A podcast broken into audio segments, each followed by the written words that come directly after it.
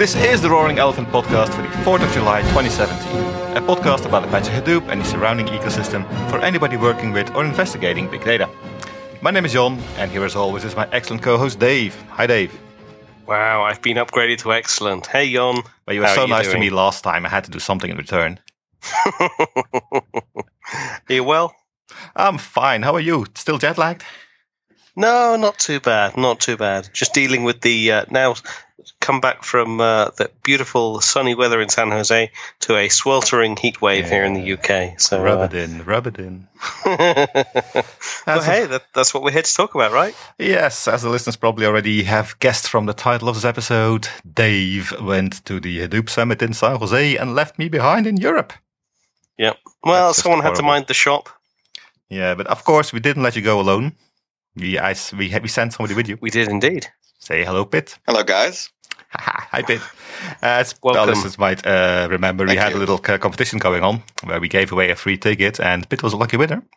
And uh, that's why Pit and Dave both were in sunny California. Indeed, indeed. So, I mean, this was, uh, you know, Jon's been going to uh, previously...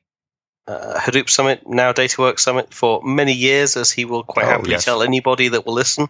Um, I've also been going for quite a few years now, uh, but but Pitt, this was your your very first um, sort of Hadoop slash DataWorks Summit, I believe. That's correct. Yeah, it was by far the largest uh, conference I've ever attended. Excellent, excellent. So yeah, we're just gonna just generally free form and and uh, and chat a little bit about the uh, the overall experience. Um, I guess, you know, just to, to kick things off for someone that hasn't been to uh, this kind of event before, um, what I'd first recommend you do is go and listen to our previous episodes where we talk about the summit and different sessions and what to do and what not to do. Um, essential uh, essential listening material if you're planning to attend the upcoming uh, uh, APAC DataWorks Summit. But uh, I mean, just generally, it, it's it does feel like the the summits as a whole. You know, they started off uh, very focused around you know core Hadoop, MapReduce, Hive, Pig, and those sorts of things. And you know, the the sessions, the breadth of technologies, and the breadth of sessions covered in in a the sort of DataWorks Summit that uh, now is, you know, never never ceases to amaze me. The the breadth of technologies. The breadth of people speaking, you know, you've got a variety of technical sessions, um, business and commercial sessions, um, and there's a real nice, you know, mixing of, uh, I guess, uh, suits, suits and hoodies would be uh, would be one way of putting it, um, in in terms of the the attendees. So that very much there's there's something for everyone there. I don't know how, how you guys feel about it. Yeah, I mean, there are nine separate tracks, so that's that's almost an overwhelming uh, kind of choice of of, uh, of options available. And I, I agree with you wholeheartedly about the kind of the suits and hoodies. Um, there's definitely two kind of main main wardrobes that, that were in existence there. Although, as you pointed out, it was it was quite warm, uh, and so I think you you definitely uh, got down to a lot of t-shirts, which is why it was phenomenal that the vendor halls was full of uh, free t-shirt giveaways. Indeed, indeed. And the, I mean, that's, that's something else that's worth kind of mentioning is, yeah, you've got all of these, uh, all of these, these tracks, you know, there's some business tracks, some tech tracks. Um, but you've also got uh, the vendor hall where a variety of the, essentially the sponsors for the event, um, go and, you know, have a variety of things up and running from, you know, demos to, to people there just happy to, to talk to you about some of their some of their solutions. So, did did you spend uh, much time in the in the uh, in in the hall going f- from sort of booth to booth? Definitely, I did. Yeah, it was it was an interesting thing. I mean, obviously, you know, t-shirts are, are always a, a welcome commodity, and some some vendors were kind of spicing things up by having free giveaways of mm-hmm. uh, Google Home. Uh, that you had to be there at a specific time uh, and and place and date, and sort of enter your your all important uh, personal details to be flooded with emails. Um, it's a big day at a conference. What do you expect?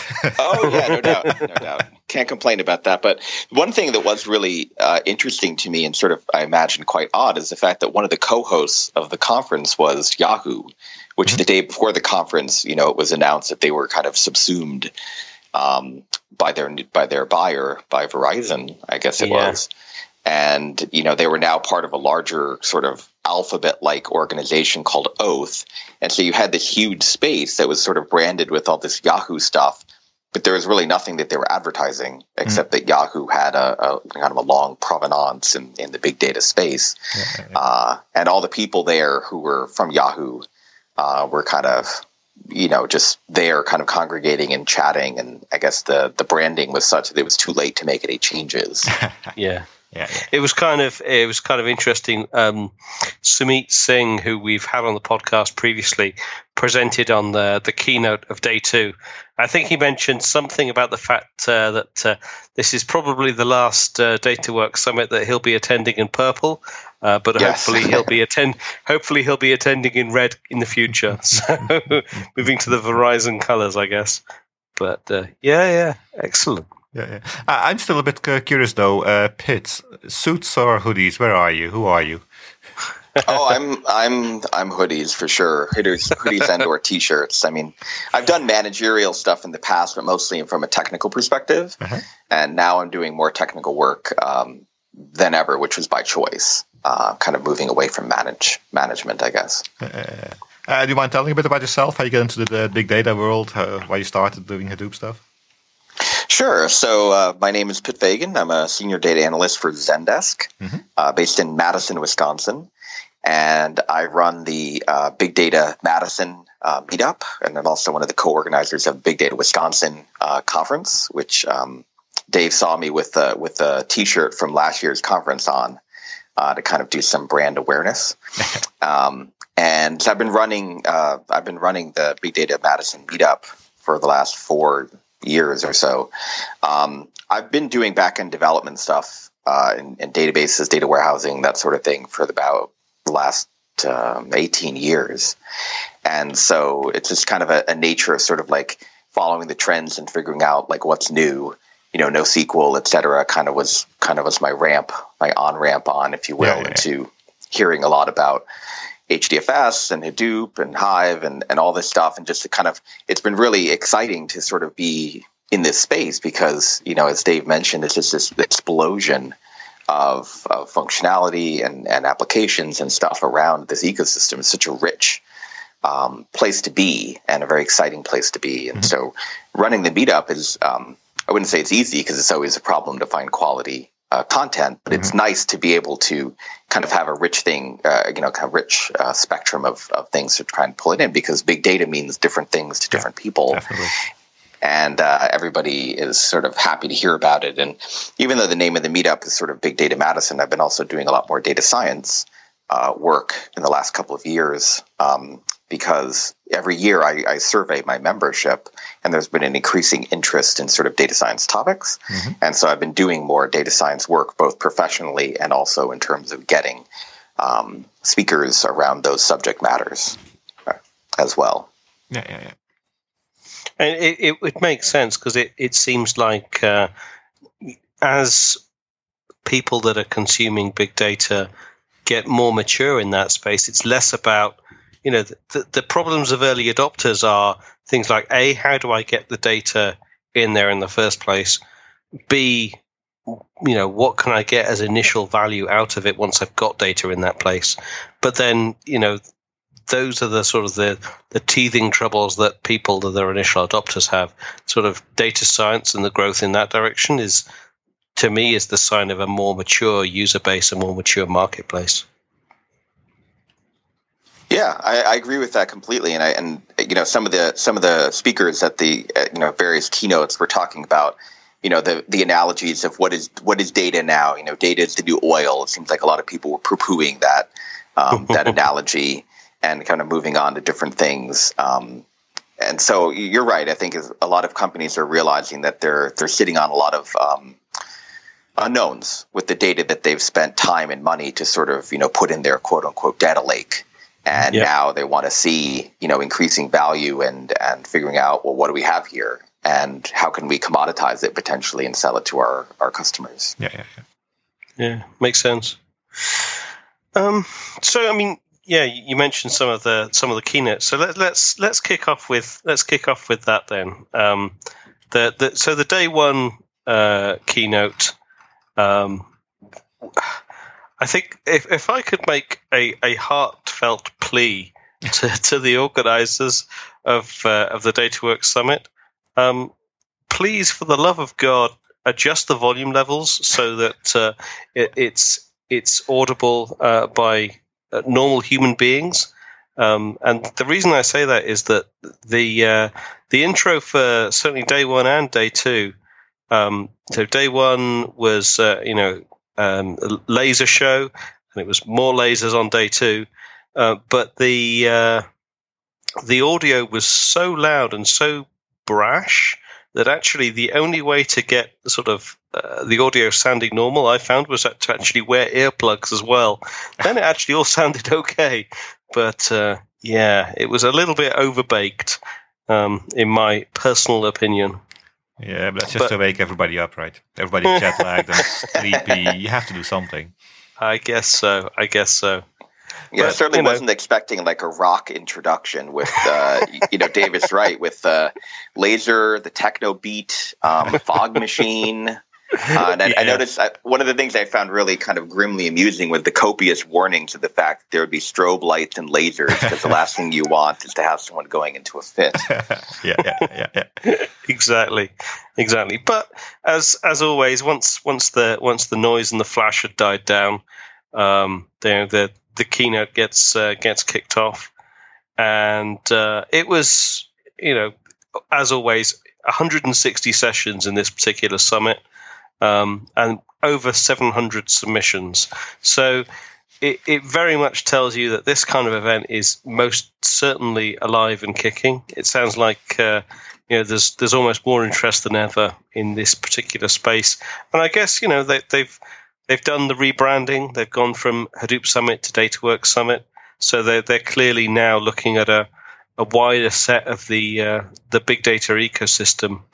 Um, and I think that's I think that's good. I think that uh, we're focusing, you know, we're seeing customers wanting to focus on more than just uh, more than just the core elements of traditional Hadoop, anyway. Yeah, yeah, definitely. Um, so so mm-hmm. I think the, the the sort of the first pieces of that were were around um, talking around the the enabling the the modern data architecture, you know, eliminating silos, all the the kind of consistent things that we've been talking about for for a while now, yeah, but then the tropes it, it, of big data. Exactly, exactly. But uh, as as Pip mentioned earlier, then that sort of came into far more of a, a data science focus towards the towards the end of the uh, the sort of that keynote section. You know, very much focusing on uh, you know machine learning, deep learning, the right tool sets for the for the above, and uh, you know we're at this place where we've not only got the this broad variety of data emerging in data lakes, but we're also in a position where we've got this uh, the ability to to process that. We've got the the amount of raw compute power to be able to start you know gaining some actual um, insight yeah. with that. Uh, there's been a bit uh, a bit of news articles where the Hadoop vendors are profiling themselves as uh, somewhat A I, deep learning, machine learning companies more than just big data. So that was coming forward in the keynotes too, then. Yeah, yeah, very much. At least the not necessarily the the com- like. I mean, it was it was Rob initially talking about uh, it from from that side. So it's not not that he's necessarily rebranding, but acknowledging the fact that. I, as I say, I think it's the, it's a question of market maturity. We're in that sort of position where um, data science is becoming key as to mm-hmm. how people unlock that next level of value out of the data lakes. Yeah, it's also a bit because the, the, the S Q L version, the structured data, that's pretty much thought out. That works well. You've got new things happening still, of course, with Druid and OLAP cubing. But the next step of getting the value of the data is going to the deeper yeah, machine learning A I thing. So it's logical. Yeah, yeah, yeah, and of course the the big flash, the big news um, was uh, was basically Jon, the, the sound of Jon winning his uh, his his bet, and uh, you know being very successful on his prediction. My Nostradamus that, uh, was good that day. Exactly, and we had our uh, our visions of the future session. And uh, and Jon did indeed predict, uh, as did I, supporting him. But this was his particular prediction that uh, I B M were going to step away from uh, you know the the environment where they have their own Hadoop distribution, and uh, were going to you know go in hopefully all in with H D P, and indeed that is exactly what has happened. Um, so the, you know the, the the big sort of the build up to that was uh, I B M has been involved with Hortonworks since. You know, since the initial founding, since two thousand eleven, um, I B M has been a part of the O D P I mm. for a while now. Yeah. Um, obviously, there were announcements around uh, Power eight support, hardware mm-hmm. support for uh, H D P fairly recently, and now they are sort of uh, made a number of announcements around things like their data science experience, which will be available um, in, um, linked in with H D P, and um, as will be BigSQL, be available on H D P. Also, we've already talked about on previous episodes their integration with Atlas and the I B M yeah, stable yeah. of tools that they're they're adopting. And then the final piece that they're essentially standardizing on H D P for the Hadoop component of their Big Insights. Yeah. Um, so their own um, Hadoop element will no longer exist. Uh, it's it's largely effective immediately. Yeah, it makes perfect sense too. I mean, I B M doesn't make it doesn't add value for I B M to have their distribution of, of Hadoop. Their value is on the layered on top products, the, the integration side, the, the analytics side, and stuff like that. So, and the the, the the interesting thing here is, I was expecting them to do a pivotal and just uh, replace the Hadoop and that's it. But I B M with the Atlas thing a couple of weeks ago, actually showing that they're not just going to be borrowing this tech and running with it. No, they're going to keep on developing and integrating it further for, for the rest of the world as well. So that's good. Excellent. Yeah. I think that sort of follows on, you know, with I B M has, has uh, made a lot of you know splashes in the last year, year and a half around, mm-hmm. uh, you know, increasing support of Spark and yep. always touting the lines of code that they've contributed uh, to uh, to Spark and to other libraries, which I think is, or other projects rather, which I think is sort of an odd measure of uh, kind of what they've what they've contributed. But it's sort of increasing like I B M integration with a lot of um, kind of a lot of the, the ethos that exists in, in a huge number of, of uh, projects. Kind of, you know, in terms of open source and, yeah. and contributing back to the community. Yeah, I think it's going to be for I B M internally also going to be a, a bit of a, a culture shock maybe to, to, to embrace open source in this kind of fashion, because once you go this Hadoop way, you're going to have to yeah, embrace open source in a wholly different way, I think. I mean, I, I think I, I agree for, I, from the sort of the field perspective.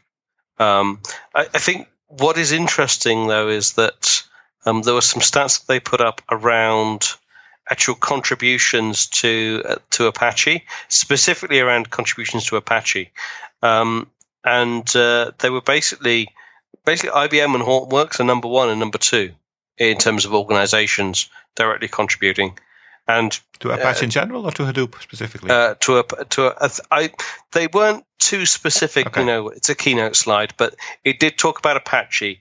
It didn't tie it down specifically, but given that, you know, Hortonworks being number two, I would guess that they probably filtered the project list to yeah, I would assume um, so. to to Apache. But it was, um, you know, if you if you look at uh, I B M and Hortonworks number together, mm-hmm. then you know they were three times larger than than the nearest competitor.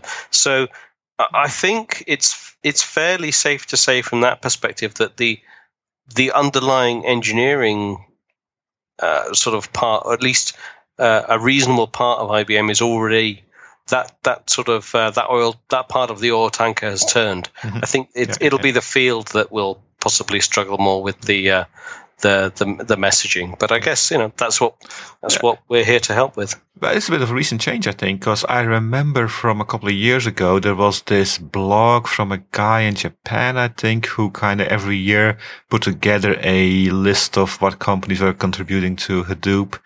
Mm-hmm. And I can't really remember seeing I B M in the top five at that point.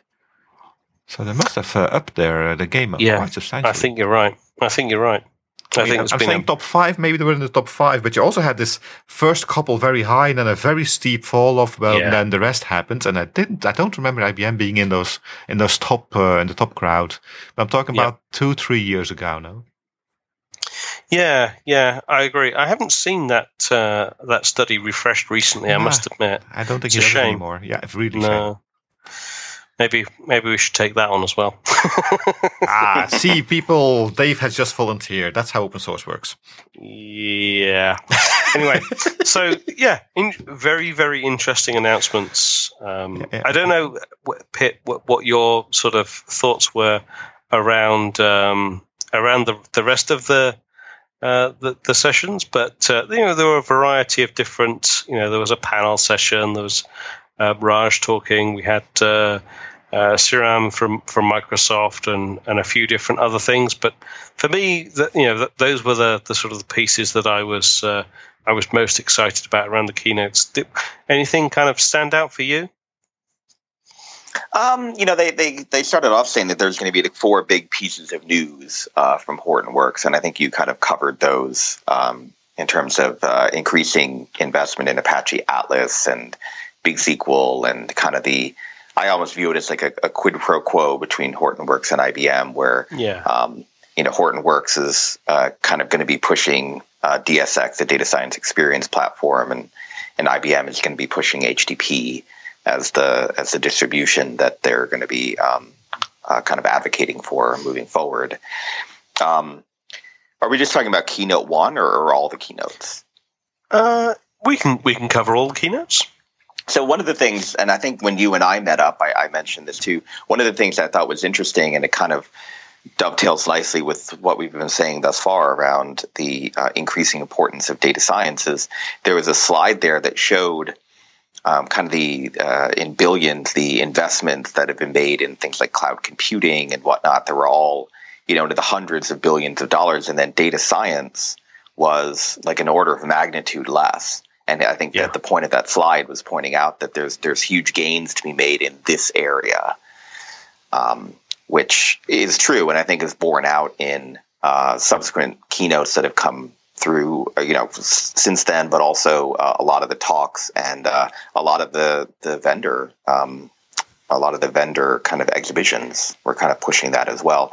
Uh, yeah. Something I thought was interesting that uh, it was this kind of the increasing of uh, proliferation of sort of drag and drop functionality.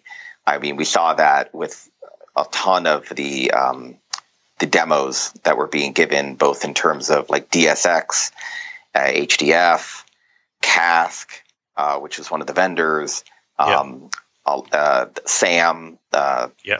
which That's is a stream, sort of the streaming analytics manager from Hortonworks. Ex- yeah, yeah, yeah, exactly. Yeah. That that was one of the big things that was unveiled in the second day's keynote.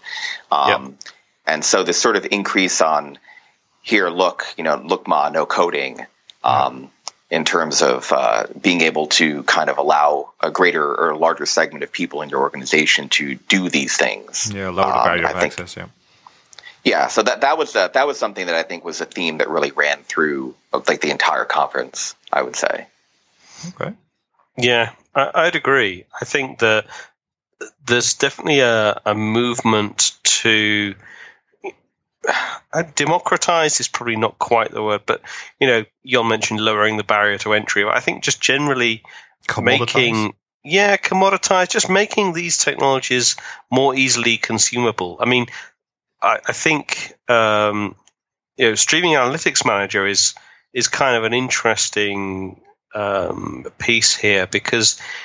You know, it's not it's not something like NiFi, where NiFi itself has that drag and drop, but it's a it's a whole brand new sort of component, which Jon and I are uh, admittedly fans of. But Streaming Analytics Manager is designed to plug into existing big data technologies. Now, out of the the gate right now, it's it's Storm and Kafka, but you know they did talk about Spark Streaming uh, being on the uh, on the roadmap. So we're now looking at, um, at at these sort of items. The underpinnings are are stable, reliable, yeah. and it's just how do you make those underpinnings more easily consumable? So I think you know that the, there's there's some interesting things happening in this space. I think. Yeah, it's also going to open the door towards more of a SaaS PaaS solutions available in the in the world, because at the moment you've got Databricks doing their Spark, you got E M R on Amazon, you got A C Insight on uh, Azure, but it's still very early days there. Having really intuitive, in, intelligent SaaS layers that just give the functionality, the the, the the the analytics functionality to the people without having to worry about the whole infrastructure. That's still well not there, but it's coming apparently. That's interesting to hear, because that wasn't really present in uh, the European version. Uh, in the European version, no, no, you're really right. Get you're that right. Vibe. I mean, Sam was there at the start, but uh, I didn't really have that vibe. That's interesting. Yeah, yeah, yeah. I think you're right. I mean the.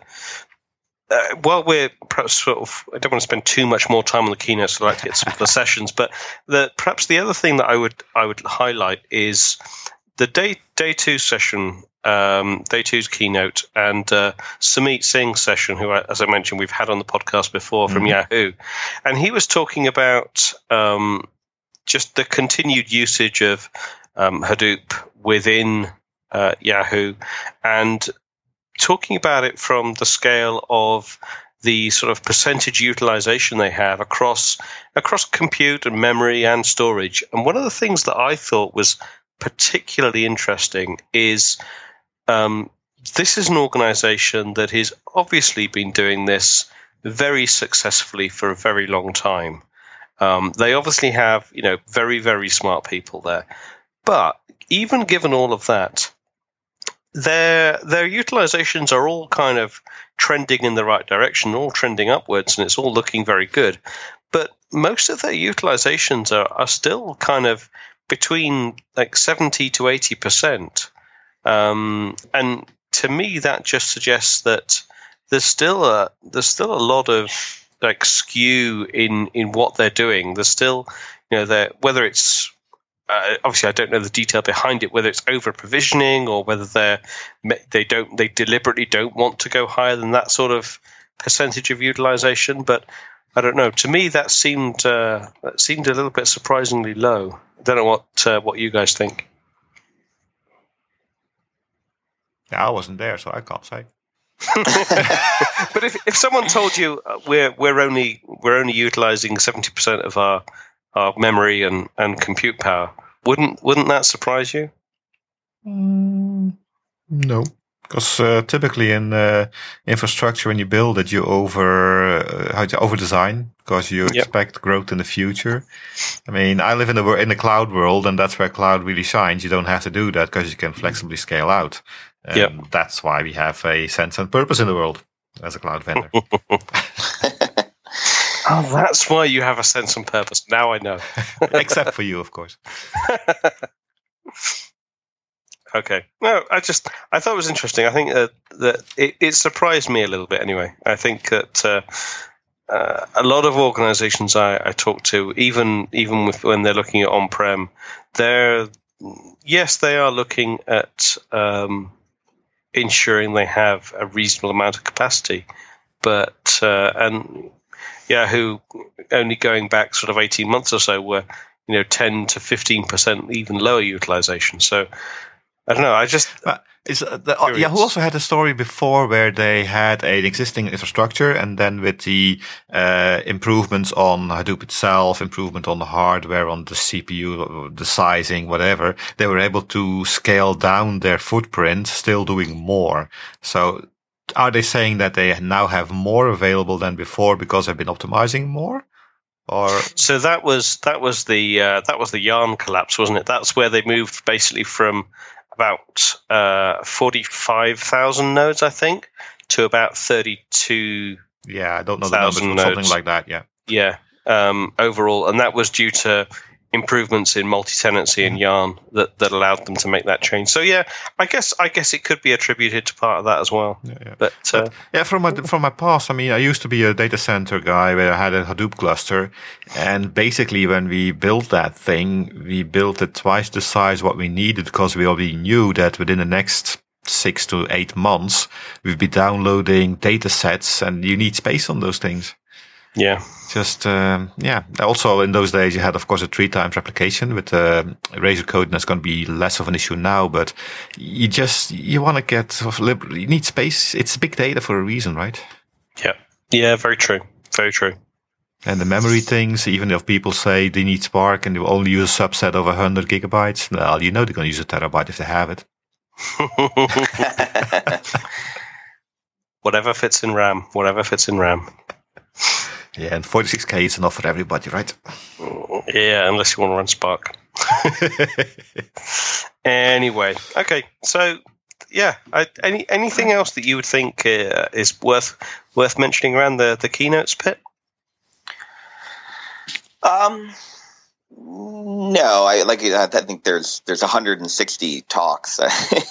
We can only get to a subset of them, uh, and I think some of some of the commonalities I think kind of lend themselves more to the to the specific talks as opposed to coming out of the keynotes. Yeah, yeah. All right, so let's let's switch gears then into uh, into the talks. Or or Jon, do we want to break for some music? Yes, let's uh, give this a timestamp so people can skip through if they don't want to hear to the uh, want to listen to these uh, what do you call these things again? Keynote talks. So yep, let's take a quick break and we'll be back after the music with Pitt and Dave talking about their experiences at the San Jose DataWorks Summit.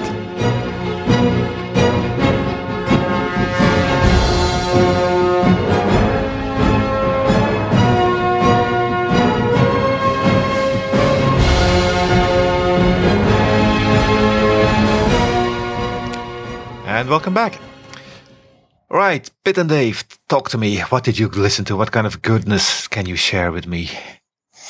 Hmm, goodness. There was all sorts of goodness, um, certainly on day one. Um, I think, I don't know about how, how you felt, Pitt, but I must admit that the, the number of simultaneous tracks running, it was, there was quite often, it was quite a difficult choice between... Uh, you know, session A or session B, and uh, you you know it's it's it's not quite buyer's remorse, but whatever the session remorse maybe is, uh, you go you go into one session and uh, and you think, okay, this is the one that I'm going to go to, and you go to it, and you, you're sort of halfway through, you're thinking, ah, this is okay, but I wonder if the other session would have been better. The grass is always greener in the other room, right? I, I think you're right. I think you're right. The, the talks are always better in the other room.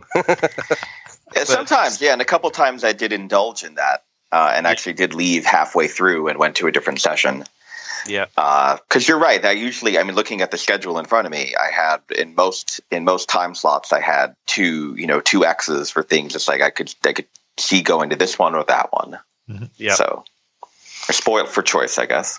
Yeah, yeah, indeed. But as I say, the one of the best things about uh, about the DataWorks Summit is that you can catch up on this stuff afterwards. So the the slides and the uh, and the session recordings um, are going to be available in hopefully uh, a week or two's time. So yeah. You'll see those start to get populated through the agenda. Good chance by the time this goes live, they're already up there, because I know the European first session was very fast with the uh, videos. Yeah, yeah, yeah. One one interesting thing, and uh, I must admit I haven't checked uh, any of the videos to check whether it's the same, but I know that um, for the San Jose DataWorks Summit, um, the recordings will be just of the slides, not of the not of the presenters, and not switching backwards and forwards. Oh. So you'll get the audio and the slides, um, okay. Which I think is probably better. Um, As as long as you get the, the consistent audio, uh, as long as there's no sort of uh, demonstrations from that perspective. But I, I must admit, I do think it sometimes it is quite nice to actually see the presenters as well. But there we go. Yeah, this, the body language is important too. I mean, it kind of gives you the emphasis when they want to give it. And uh, I don't know. We'll see. Yeah, yeah. We'll see. We'll see. Anyway, oh, yeah. um, so, I mean, the first session that I'd like to talk about was... Um, was one from, from Verizon, and uh, it was it was around their, you know, why the data lake, um, and you know how they how they went through from their initial um, experiments with uh, with this. So it was their, the particular topic was finance data lake implementation as a self-service discovery big data platform, um, and I, I it.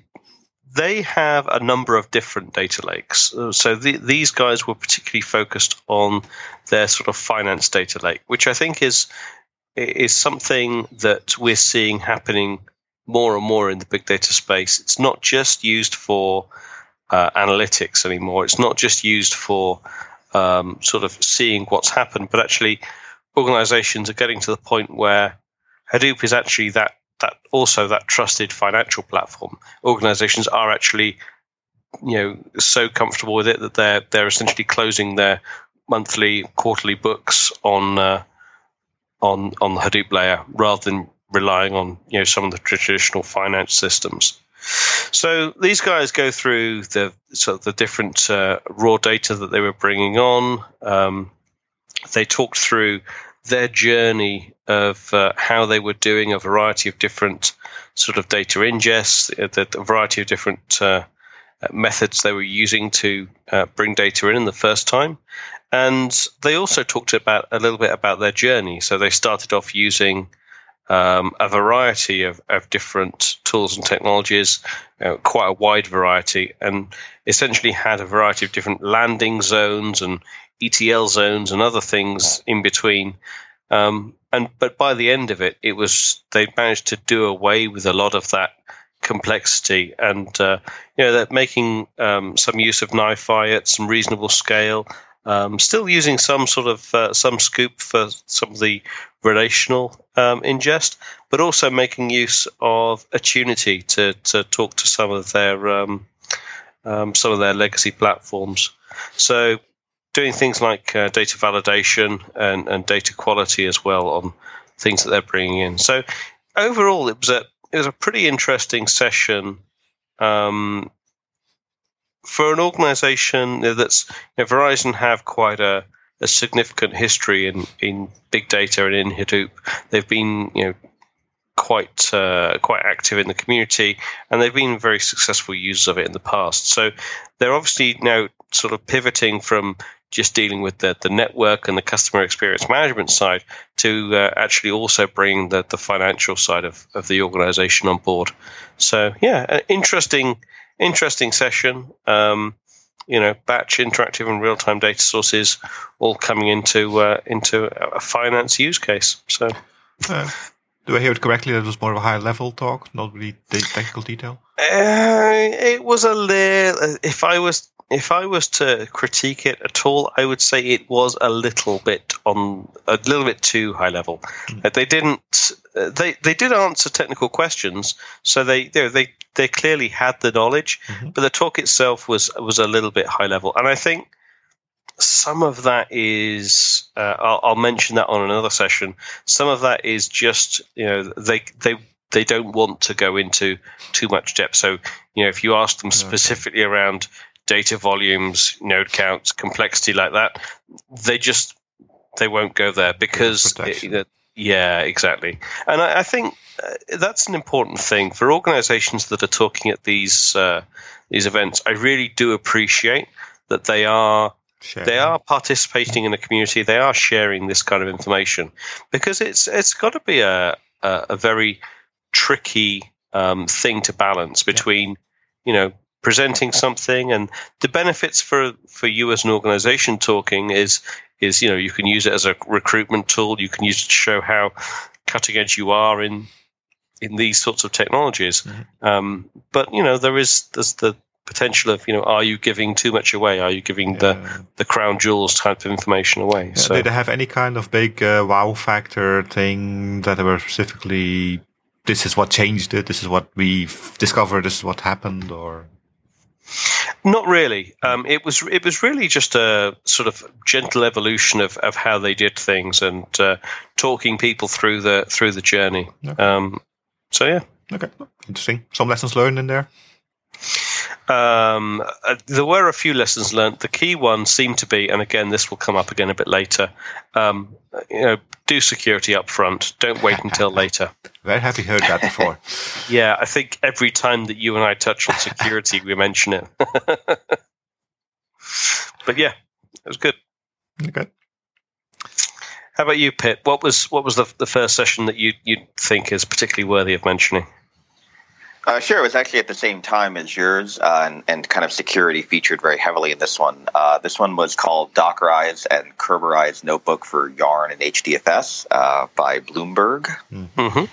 And that was uh, the first of, of a series of talks that I that I attended where uh, they kind of were stressing the use of, of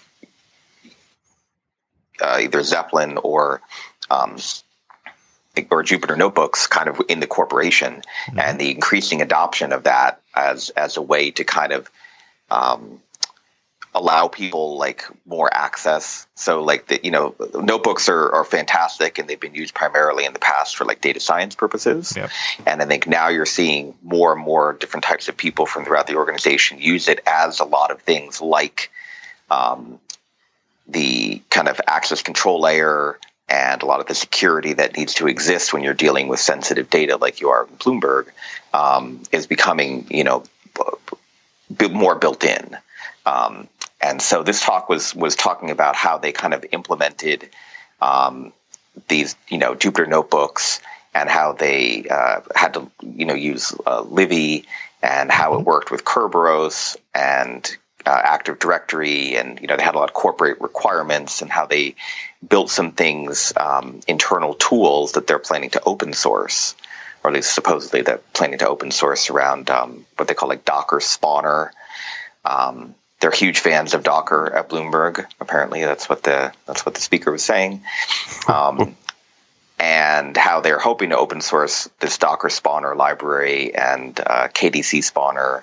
Um, eventually. And I think a lot of uh, uh, what's really interesting is you have um, a lot of these larger companies that have a lot of, you know, resources and needs uh, that are kind of custom, and then they don't see anything that's going to fit the bill exactly. And then they'll go and open source, or excuse me, they'll go and develop these things in house. And I, a number of the talks that I attended were kind of, if you will, the, the coming out party Uh, for yep. a lot of these internal tools. And that's a way of both kind of interesting people in and getting the word out on some of these um, some of these internal projects that have been developed, but also, uh, you know, from a recruitment standpoint, kind of letting more technical individuals know, hey, this is some of the cool stuff that we're developing in-house. Um, and this talk was more technical, uh, but it was, like I said, one of the major sort of themes that I saw. And Um, it's just sort of the, the increasing use and, and full functionality, if you will, of uh, of notebooks. Now, I can understand Kerberos, of course, being part of securing a uh, environment, obviously. But how would they use Docker to use that? Because primarily you use Docker for security when you just compart- compartmentalize your uh, little application and data in one Docker image so nobody else can see it, or you can, can't get out. But in this case, you kind of need to reach out of your Docker environment to reach your data sets, I would imagine. So how was uh, any uh, further info- details on that? Um, hmm. I'm looking at my notes. Uh, I don't remember the specifics. I have a lot okay. of photos that I took with, in terms of the architecture, uh-huh. uh, sort of diagrams and stuff. Uh, so I, I guess I don't remember. I think that they were thinking of of Docker, you know, obviously specifically more around the ease of of, uh, of spinning up and not having yeah. resources sort of go on and stuff like that. Um, And of course, you kind of want to have Kerberos or some kind of security in your Docker environment to make sure that whatever Docker container gets spun up is also secure in your environment. So maybe that was the connection between the two. Could be, yeah. I'm, I don't, I'm not sure. I don't remember the specifics. Sorry. Uh, it sounds interesting. It's, uh, I think it's kind of a video. A video is going to watch. I think. yeah. Because Docker is getting uh, in, in everywhere. If you start finding Docker, so. Yeah. Indeed. Um, right.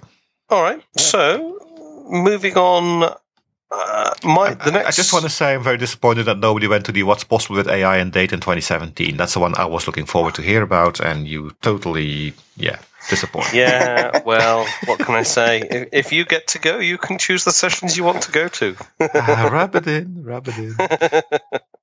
All right. So, speaking of next sessions... Um, Just, just very briefly, uh, the next one that I went to, um, I was more of a uh, uh, there from a Hortonworks perspective than for my own edification, um, but that was uh, solving cyber at scale with uh, Simon Ball, Um, so he's uh, product manager for uh, Metron and the Hortonworks cybersecurity um, uh, platform.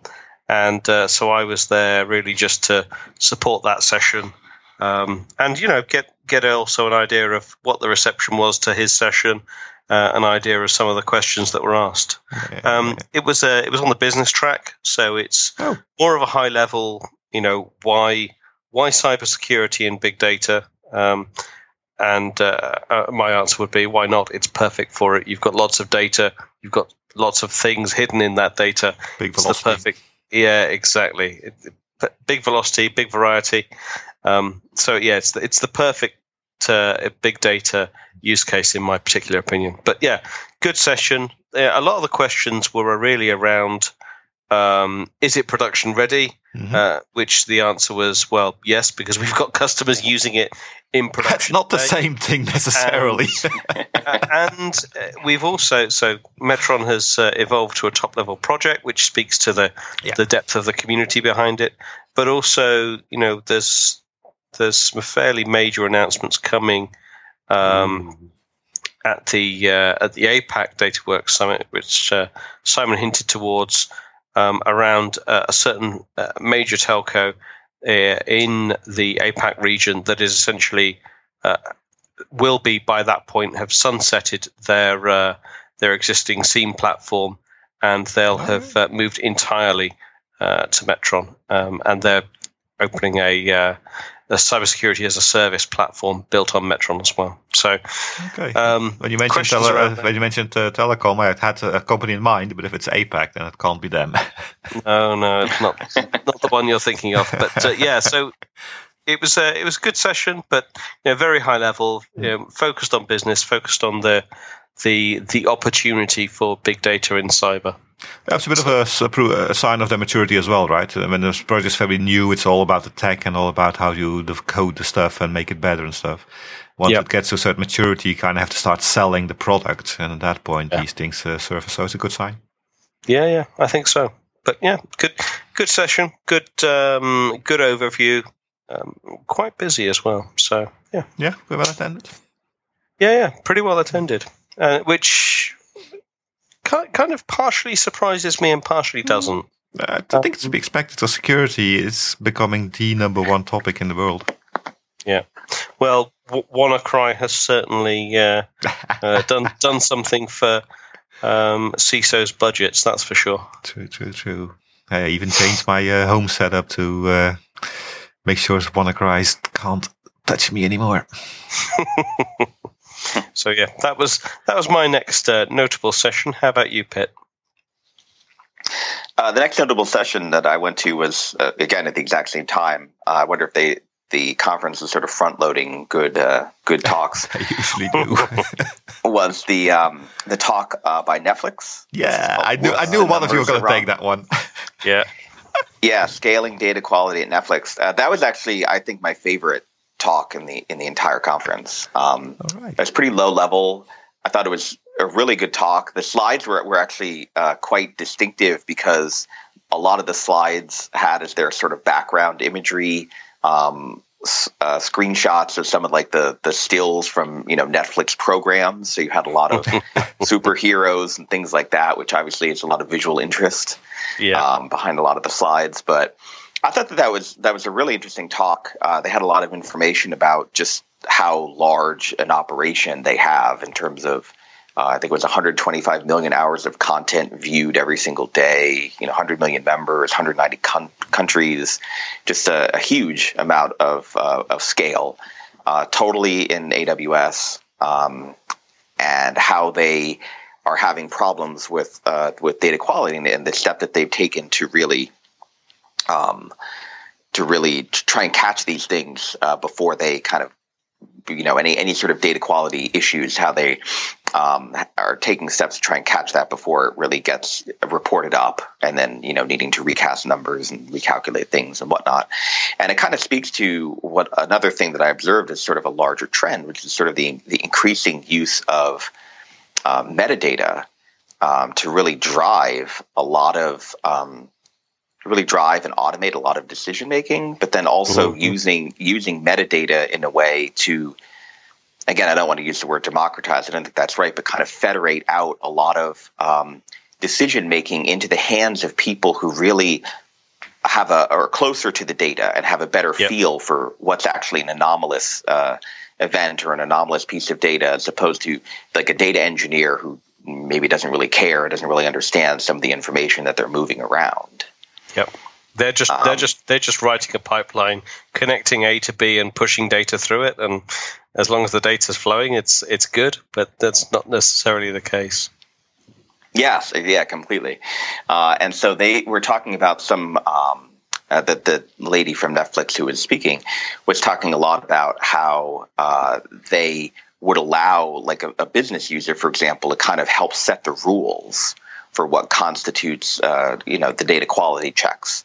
Mm-hmm. Um, and how they've kind of created um, some, uh, and again, internal tools that they're hoping to open source um, in terms of, uh, you know, getting and how they're, how they're using um, that information then to kind of drive and store like statistics on a lot of the on a lot of the data, and then reporting on that as well.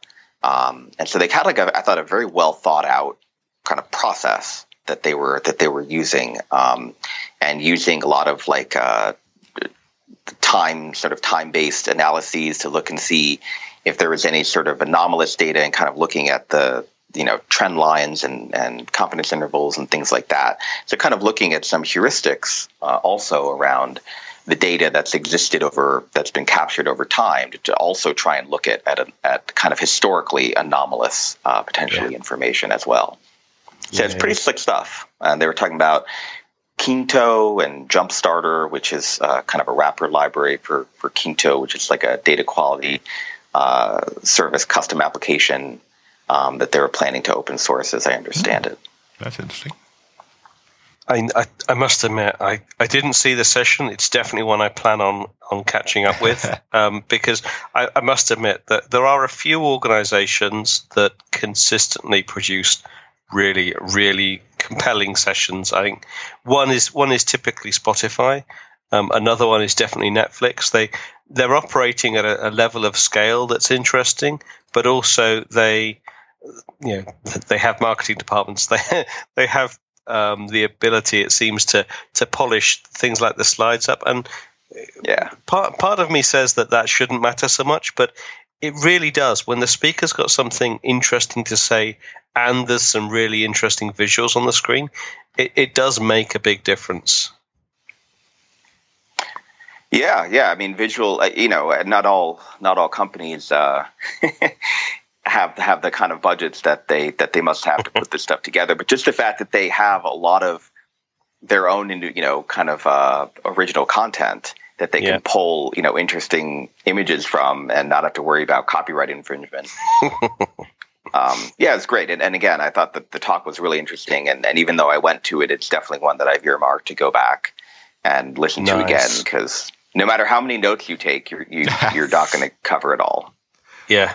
Yeah, and of course the the, the major challenge is that uh, yeah, you know if, if you're taking notes on a on a laptop or something like that, that you know by the by the you know, two thirds of the way through the session, your laptop battery is probably uh, on its last legs as well.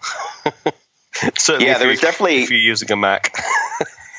Well, you know, it's yeah, and I do have a Mac. It's interesting. One of the things that was in short supply, and and you saw an Hour. increasing usage of people, right, or outlets, and you saw people just sitting, even though there are plenty of chairs available, clustering around outlets along the walls and the margins yeah. of the room. Yeah, yeah. yeah. Pe- you you you'd see people, and I was definitely one of those people. You know, if uh, if the session room had been cleaned up, then you'd go, you'd take a chair, you'd extract it from the line of chairs, you'd go and put it next to the PowerPoint at the edge of the room, and then squat there, kind of desperately sipping juice, um, to, in order yeah. to get you through the next few sessions. But yeah, definitely verbally disorderly. Yeah, that's me. It's California, right? It's the hippie state. Yeah, that's fine. It's all it's all cool. So excellent. Uh, yeah, that's definitely a session that I will look forward to catching up when the sessions go live. Um, okay, so next up. Um, so next up for me, I'm I'm not going to talk too much about it, and I'll tell you why, was uh, large-scale graph processing and machine learning algorithms for payment fraud prevention. Oh, you did that especially for me, didn't you? I, I did. I did this just for you, Jon. Um, now, this was a this was a really, really tough session um, for me to choose, because there were there were sort of two sessions that I wanted to attend just because of the title. So one was Dancing Elephants, which was to do with object stores. The other one was The Dirty Cow Story, which was to do with uh, handling kernel upgrades at scale. Um, and uh, but then, so there were also two sessions that I wanted to attend from a technical perspective. So one was the, the one that I did end up um, going to, which was a session run by PayPal. And the other one was uh, large-scale graph an- and analytics with Janus Graph. Now, I think we talked about some of the themes being A I um, and M L and data science. I think another sort of underlying theme that seemed to crop up a few, quite a few times during the session was graph, graph analytics, graph processing, graph databases. It's there's definite uh, there's a definite upswell or uptick on the number of sessions in that particular space, and uh, I must admit, this session was over my head, if I'm totally honest. It was a very, very good session. The uh, the guy went into a lot of depth. Um, I didn't, uh, you know, that there was not some. It wasn't really so much talking about specifically um, graph processing, but it was heavily around machine learning, which algorithms work best, which you know, uh, which options. Um, they used, and it was really through their their journey of how they continue to uh, improve their ability to to detect payment fraud uh, on PayPal. It, you know, a very, very interesting session, um, very detailed. Um, if you're a data scientist, I think it's the, or if if you you have leanings towards that, I think it's definitely the sort of session that uh, would benefit from reviewing. But to be honest, it was. It was probably uh, it was probably too far too far for me. Yeah, it's an interesting one because uh, I've never really made a connection with scale, with graph uh, processing and fraud detection. I mean, you can see some applications, but it's uh, it's an interesting approach. Yeah, yeah. I mean, they, they were. I do actually have my notes, so I could actually refer to them, which would be possibly a bit more helpful. But they were looking at, um, I think, you know, um, an A U C or area under the curve of, of zero point nine six, um, which you know you would have thought um, you know, one point oh being perfect coverage, basically, and meaning they detect everything. Um, but, but you know, zero point nine six, they were. They were sort of, um, you know, looking for even, you know, fractional improvements on that. Mm. Obviously, you know, made massive uh, improvements overall. And in fact, they they got it from um, zero point nine six up to uh, zero point nine seven nine. Um, so, you know, a few percentage points improvement, which to them is, you know, Uh, un- millions cal- of dollars, I'm yeah, sure. Yeah, millions and millions of dollars. Uncalculable, well, perfectly calculable amounts, I'm sure.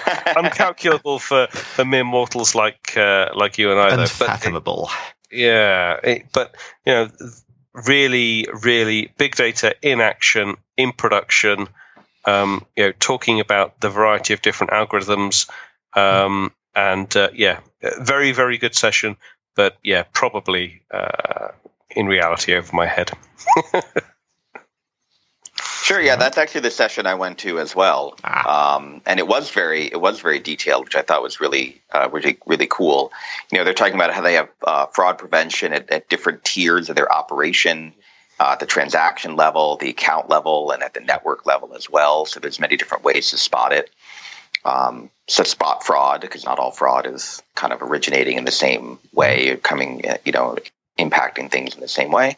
Um, he mentioned uh, an algorithm that, um, or a class of algorithms called gradient boosted trees, which mm-hmm. actually seems to uh, be, I heard it numerous other sessions, so I wonder if that's oh, kind of okay. the flavor of the month. Um, but he did mention that multiple times. And and I like the, the talk as well, because he was talking about um, how they're kind of using um, – you know, different types of, of deep learning and how they kind of do like hyperparameter optimization. So for certain types of machine learning algorithms, uh, the algorithms have something called hyperparameters, which you kind of can can search for the optimal uh, or the best value for the for the algorithm. And so they kind of talked about different ways of of calculating those or how they find those. Um, so I thought that that was I thought that that was a good talk and and and uh, very in depth, which is which yeah. is appreciated. Nice. Oh, wish I was there. Yeah, I'm afraid you, you're you're relegated to catch up on YouTube, mate. I know, I know. At least I right. didn't get jet lagged. No, that's true. That's true. All right. So moving on. Um, so next one, uh, just very quickly, um, the session on tuning Ampache Ambari performance for big data scale with three thousand agents. Um, if you're interested in how to, what you need to tune your Ambari settings to, um, to, to scale to a three thousand node cluster, read this, you know, watch this session, read the slides, and uh, all your questions will be answered. It, it was uh, a little bit around how they actually simulated three thousand agents. Mm-hmm. Um, And uh, one of just one of the amusing things was they they didn't just simulate uh, you know three thousand perfectly operating Ambari agents. They they simulated what they called I think the the three dwarfs of um, Ambari agents. So uh, happy, sleepy, and grumpy ones. So happy ones that obviously responded sensibly, uh, sleepy ones that were very slow in responding but did eventually respond, and grumpy ones that, you know, errored or or give, gave spurious results or whatever. So, you know, they, they didn't just uh, test it on on things, everything working perfectly, which I thought was quite quite cool. But yeah, you know, a bit about how they simulated, a bit about some of the recommendations as to how to tune Ambari, how to tune Ambari metrics, yeah. um, how to deal with their Grafana and all that sort of thing. So uh, not really much to say about the session, um, apart from the fact, very good, went into an appropriate amount of detail. And if you're interested in Ambari at that sort of scale, then that's that's definitely the place to go. Yeah, just particularly about Ambari metrics and Ambari alerting, then, if I understand correctly. Uh, yes, yeah, and and uh, and the Ambari service itself, and also a bit about um, the the log search as well. So with the oh yeah, the, the new thing, so, yeah. the solar piece as well. So yeah, yeah, yeah but because yeah. now the metrics thing used to be a, a bit of a hog where you had to kind of have a separate edge node just for Ambari agents. Yeah, uh, yeah, it's it's yeah. yeah, it's it's improved. It's improved a lot since then. But uh, yeah, as I say, good session if you're interested in Ambari at that sort of scale. That's definitely the one to go for. Mm-hmm. Spitz, what was yours? Yeah, so the, the next session I went to um, was a much higher level than the previous session. It was the introduction of deep learning and A I at scale for managers. Ooh. So you know, the title gives it away. Um, but that's fine. You know, uh, that's uh, that's good to have a warning, if you will. Um, and but I thought that was very interesting, nonetheless. Uh, the, the speaker of that particular session, um, Vladimir Bakvansky, um, I've actually uh, seen before, and we corresponded like slightly so ahead of this. So this is probably the only speaker I actually knew, um, even even remotely. Um, so I felt like compelled to go there anyway. But his talk, nonetheless, I thought was quite interesting. Um, just kind of giving giving kind of a higher level overview of what is deep learning, the different types of, of machine learning, you know, supervised, unsupervised, and reinforcement learning, um, and how uh, I think there was an interesting statistic that that he presented, which was that Gartner said that ninety-five percent of all the work that's out there um, around uh, machine learning in corporations today is supervised learning. Mm-hmm. Um, so I thought that was interesting. Um, and sort of talking about, you know, what is what is TensorFlow and Keras and all the different um, mm-hmm. all the different technologies that are have kind of come up around that in terms of, you know, MXNet and Caffe and things like that. Um, so it was a higher level talk, but I thought it was uh, interesting. And, you know, deep learning, uh, especially with the um, publici- publicization of, of uh, TensorFlow, mm-hmm. you know, that uh, last year, um, has really kind of it's really kind of achieved a, a kind of a, a peak in terms of, of buzz and, and excitement. A lot of people um, are really interested in deep learning now and neural networks. Um, and he, he brought up something which which I actually personally had some experience with, which is, you know, about ten, fifteen years ago, neural networks were really exciting, and then people didn't get very good results. And I, I tried to use neural networks when I was in graduate school for my research and didn't get very good results. And so a lot of people just sort of abandoned them. Yeah, yeah. And I think now uh, they're really kind of coming into their own. So yeah. It was a good talk, yeah. yeah. Uh, it's it's not easy to explain these kind of things to the to the manager, to C-level people, because talking to technical people, you can always uh, find some common ground. But these are very deep technological ish uh, items, which, yeah, if you're not really in this world, it's very hard to explain it to them. So uh, it might be interesting to just uh, watch that or use it by everyday work, to be honest. Yeah, I, I'm sure you guys do. Absolutely. All right, cool. The the next session that uh, that I want to talk about is a li- little bit later on in the day, and um, I don't know. I I felt a little bit uh, cheated, I must admit. So the the session was uh, Data Highway Rainbow, Petabyte Scale Event Collection, Transport and Delivery at Yahoo, and um, I don't know. Uh, The problem for me with this particular session is that, um, you know, Pitt, you mentioned earlier that some of these sessions are essentially the coming out party of different technologies um, that have been built internally. And uh, date, this Data Highway Rainbow was a, one of those sorts of things. But it wasn't clear whether or not they were actually going to uh, uh, to, to open source it, or whether... Um, I think I, I think it was a, a public project, but I, I don't know. It, it just seemed like they'd stitched a whole bunch of code together, uh, you know, for a very, very, you know, high scale, but you know, relatively niche set of requirements that they had. And uh, I don't know. I I came away from the session really wishing that they'd gone into more of like. The how they came to this path, you know, why, how, what other components or what other elements in the big data existing ecosystem they looked at, and why they discounted them or things like that. Because they, it seemed to be, it was very much focused on this, uh, all this new stuff that they'd uh, they'd built that they were very very pleased with, and I'm sure it, it does wonderful things for them, but.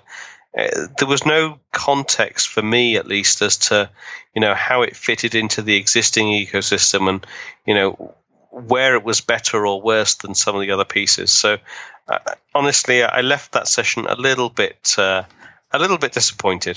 Mm. But, uh, you know, just one of those things. Sure. Yeah, I hear you. Um, I mean, it's a great title. Uh, I, the next session I went to, I think, would win an award for probably the, the most misnamed title. um, 'cause it's sort of very grandiose. I went to a talk uh, titled The Future of Data Science. Oh, yeah. Which sounds, okay, you know, data science is a rapidly evolving space, you know, and, and uh, it, if you're a futurologist or somebody who does that sort of kind of like looking at trends and trying to prognosticate, uh, that could be really interesting. And instead, what it turned out to be was basically a sales demonstration of uh, data science experience. So, oh. that, that, yeah, that wasn't so great. uh, I guess they feel like that's the future of data science, but I think, um, I guess so. I think a lot of that's already been covered uh, right now. Yeah. Uh, I mean, unfortunately, that the, there's always the odd, like, hand grenade that just sneaks in there. That, you know, you, you can you can try and avoid them as best you can, but uh, yeah, sometimes they sometimes those things just happen. Yeah, maybe it's a pro tip. If you look at the details of that session, it's very short. It's uh, almost a one-liner. That usually scares me away. Although this is from an I B M guy that did it, so you might expect something useful there. Yeah, possibly. I don't know. It's it's interesting. Um, one of the things, I don't know if uh, I don't know if this is politic to say here, but one of the things that I thought was really interesting is I, I found over time that the most interesting talks were either by people from Hortonworks or by people from companies that had nothing to do with Hortonworks, like Netflix, for example. Yeah. Um, and the ones that I thought maybe were, I found to be kind of a little suspect were the ones like with I B M, where they actually have a relationship with, with Hortonworks. Mm-hmm. Um, and so I thought that that was, that was sort of interesting. So sort of by day three, I was like, all right, what, what company is this guy from? yeah, yeah, um, yeah, yeah, yeah, yeah. Which in the beginning, I wasn't necessarily looking out for that at all, but it was sort of like over time, you kind of, you kind of learn, right? You kind of employ yeah, yeah, a little yeah, bit yeah, of, yeah. of uh, machine learning internally to be like, all right. Have to put your heuristics in your head. Very much so.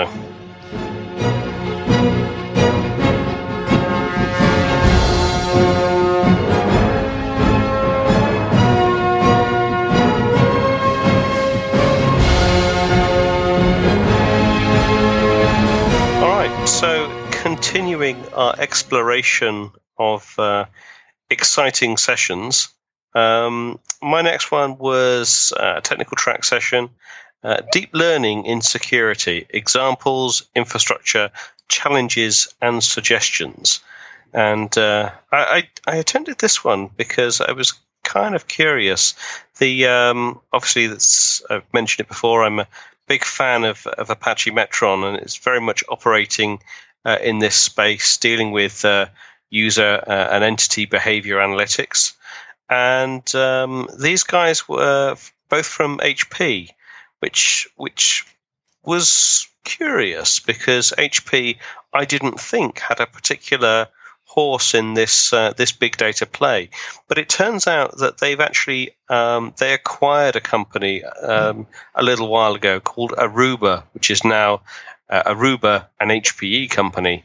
And uh, they have a, a bunch of um, machine learning and data science and uh, deep learning analytics around um, this uh, uh, UABA, so user and entity behavior analytics. And essentially, what, what it what it pretty much boiled down to is uh, uh, continued um, stateful analysis of individual users and entities' behavior using a series of graphical representations of that behavior. So, you know, you'd have your your your time, the hours along one axis, and I think it was like ten minute slices along the other axis, and then the behavior of a particular, you know, protocol during that time.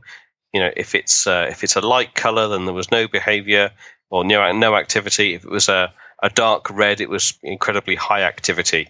And so you'd see this sort of um, uh, this graph, this block chart sort of starting to appear for each user and for each entity.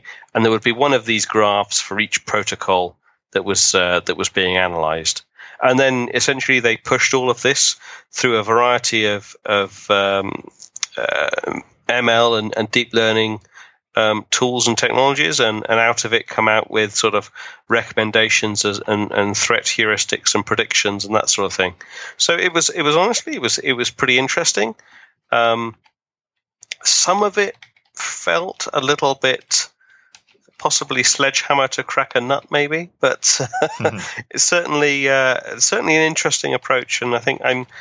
Um, they made sort of pretty heavy use of um, convolutional neural networks, um, and I'm kind of curious to see where this where this company goes under under H P E's uh, stewardship. Whether or not uh, we start to see some of this sort of functionality popping up in, in some of their long term um, offerings that they have in this space as additional add-ons. So things like uh, H P E's ArcSight, for example, which is their traditional security and incident and event monitoring uh, tool. So uh, yeah, an interesting session. Um, you know, they use uh, a lot of the uh, a lot of the uh, animals in the zoo, and uh, yeah, pretty uh, pretty relevant and pretty timely. How about you, Pip? All right. So well, the first. Sorry, go ahead. I was just going to say, so what are the next couple that uh, interesting for you? Sure. So um, the, the first episode, or excuse me, the first um, session I attended on Wednesday, the second day, was Hadoop Ecosystem Boost uh, for TensorFlow and Machine Learning Technologies by a couple of gentlemen from Hortonworks. And I thought that that was uh, a pretty good talk. Um, again, it's talking about some things that they're doing internally that they hope to to open source, but it's kind of a, a kind of a nice balanced overview between um, talking about the kind of the role of machine learning in the kind of a productionized environment, you know, machine learning in a unified platform. They had a really interesting slide, uh, which was the sourcer from Google, but I don't I don't remember uh, from where exactly. Uh, and it was talking about how the surrounding infrastructure for machine learning systems in production is vast, and basically it was like a uh, a block chart that showed, like, by kind of size, how much of the code belongs to different systems, and the actual machine learning code was almost like not even visible compared to a lot of the uh, surrounding, you know, kind of code that was there. So I thought that, that was pretty interesting. Um, they're talking about uh, how there's increasing, you know, G- GPU support for Yarn. I mean, uh, G P Us are, you know, used a lot in, in you know, deep learning. Uh, they're much more efficient at, uh, you know, at, at certain um, certain algorithms in that space. Yep. And they're talking about something that they're uh, creating and or have created, excuse me, internally at Hortonworks that they're hoping to put into sort of the Hadoop branch the next few months, which is called Yarn Assembly. So essentially, it's like being able to write kind of an assembly specification in JSON, and then you post the JSON file to the Yarn server using REST, and it kind of helps um, helps them figure out and keep track of uh, kind of the, the specifications in terms of uh, a lot of the properties that exist Um, for Yarn. Uh, it's kind of a wide-ranging discussion where they also mentioned um, L L A P, or, you know, low-latency analytics processing as part of Hive two point oh. And um, they also mentioned uh, XGBoost, which is a library for something I mentioned before, gradient-boosted trees. Um, and so I thought it was a, a good talk. And they also mentioned kind of uh, Zeppelin notebooks and kind of gave an example of how all this stuff came together um, using, like, click-through uh click-through rate in production, which is sort of something that a lot of uh, a lot of sites deal with. Mm-hmm. Um, so and then the second session that I went with uh, kind of dovetails nicely with um, how they how companies are using uh, metadata a lot and to kind of drive um, decisions and drive processes and automation. So this was data ingest, self-service, and management using NiFi and Kafka, and that was by two gentlemen from Comcast. Um, and so HBase is their data lake, and they were talking about how every every single shred of data that goes into HBase makes its way through Kafka, both streaming and batch. So they have like a single source uh, that uh, you know that the source of the data that's coming into into their data lake. Yep. And they're talking about how they um, are using Schema Registry uh, from Hortonworks and, and Apache Atlas, and a lot of stuff, you know, with metadata and how they can say, hey, uh, people in the business, you know, tell us what specifications that you have. And they kind of created an application where they can gather all that information from all throughout the organization in a kind of codified, structured way and move that through um, to, you know, eventually what turns out to be rules and how they handle information. Um, so I thought I thought it was really useful. Uh, again, they, they have some things that they developed internally, uh, something called JSON Path, which is actually that's that's an external library. They didn't develop that internally, but he was a huge fan of um, the the uh, architect that was speaking. Uh, they they uh, have open source something called Jolt, which is sort of advanced JSON transformation. Um, that's out there now, uh, and they were talking about that because they deal with a lot of information that's in JSON format, and, you know, I think a lot of people can can sympathize with uh, some of the difficulties with with uh, trawling through some of that uh, kind yeah. of nested data structure. Yeah. But yeah, and a lot of information also around kind of data governance and the different aspects of that, data quality, data curation, data rationalization, even. Um, but it was interesting that they were kind of talking about their process and how they, from a technical standpoint, are big fans of Avro, but had to kind of stop using uh, that that uh, format because it was uh, proving to be too rigid um, from, yeah. from a schema change perspective. Yep. So, yeah, so there's some some good tips in that talk. Nice, nice. It's always nice when there's a, a session where You know, sometimes you'll go to sessions and, and they'll be they'll talk about the problems, but they, they won't have solved them yet. So it's always nice when they, they, they talk about the problems and they say, and, and here's how we here's how we got around that, or here's how we here's how we dealt with that for the time being. Interesting. Um, okay, so my my next session, um, uh, you, and you're going to start to sense a bit of a theme here. Uh, is uh, bringing it all together, Apache Metron uh, as a case study for a modern streaming architecture on Hadoop. And uh, so this is this is kind of interesting. So if you are not interested in cybersecurity, but you are interested in high-performance um, streaming architectures and infrastructures, this is worth uh, worth your time. If you're interested in Metron as cybersecurity, this session is worth your time. So two audiences, one great session, um, delivered by uh, Casey Stella, um, who's uh, one of the data scientists at Hortonworks. And, uh, you know, he, he really went through from the top down, um, you know, how in particular we're using uh, Kafka and Storm and HBase uh, and Zookeeper within uh, within Metron, specifically at, at sort of the application level, if you think if you want to think of it that way, but also talking about it as a more of a general purpose streaming architecture. So one of the examples um, is that uh, things like the the Storm topologies have been built in such a way that um, you know changing the behavior doesn't require the Storm topologies to be restarted.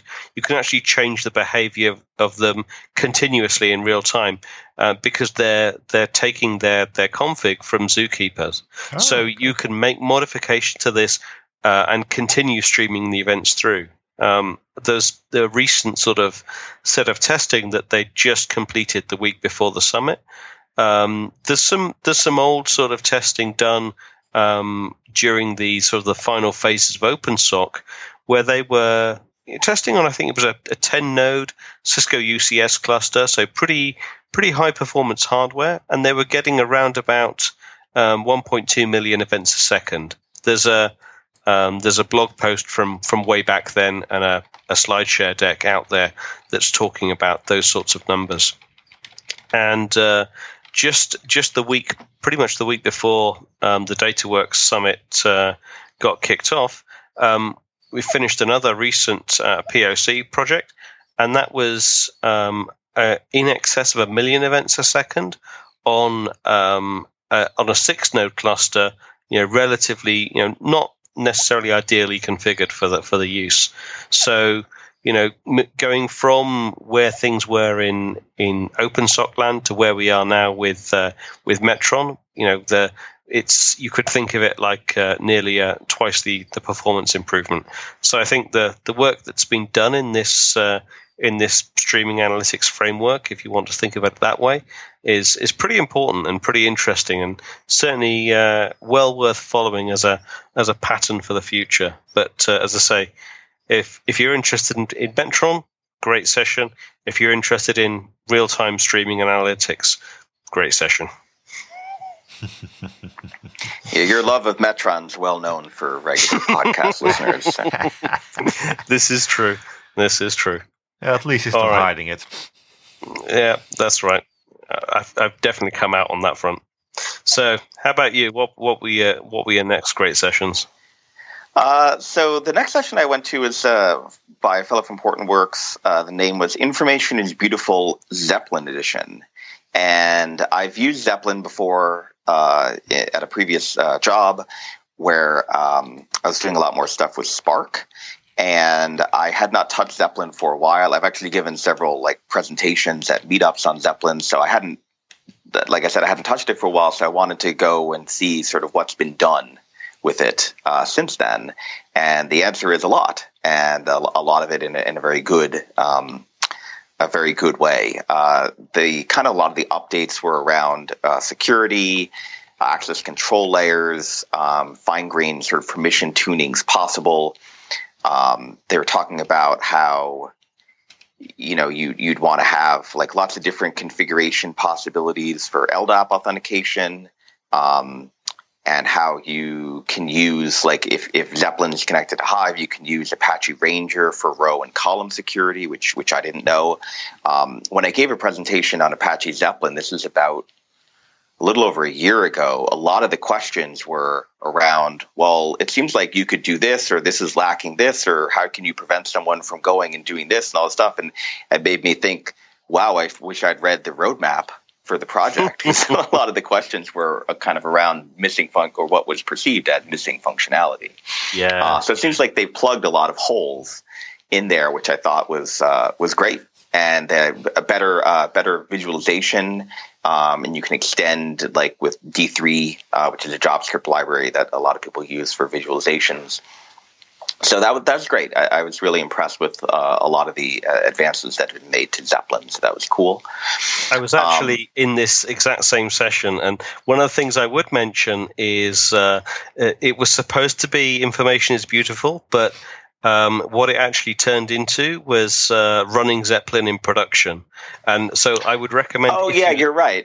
if, if you liked this session, um, go and check, if you haven't already seen it, the EMEA version of this session, which is um, one of uh, one of my uh, my ex-colleagues, or one of our ex-colleagues, I should say, um, uh, Bernard Walter, uh, talking about specifically the visualization components and the the new code that he'd been working on with uh, some of the upstream community to bring um, some new dynamic visualizations into into Zeppelin as well. So this was this was focused. It was a good session, by the way. I, I agree. It was kind of you know focused on all of those things that you know people that were running Zeppelin at scale and have been running it for a little while. Um, will you know still occasionally trip over one or two things that don't work like they expect. You know things like you know Livy and how to deal with different interpreters and all those sorts of things. And I, I think I agree. I think this this talk really sort of covered. If you implemented everything that was on here, um, you'd be in good shape. And I think the final nice thing I would mention is that. Um, They, they they weren't shy about also saying, like, and these are a few caveats that, you know, still need to be solved. And we're working on it, and we're working with upstream. And, you know, you can expect some of these to, to come up in, in future releases. So, yeah, agreed. Great, great session. You you stole yeah. one of my great ones. Oh, sorry about that. No worries.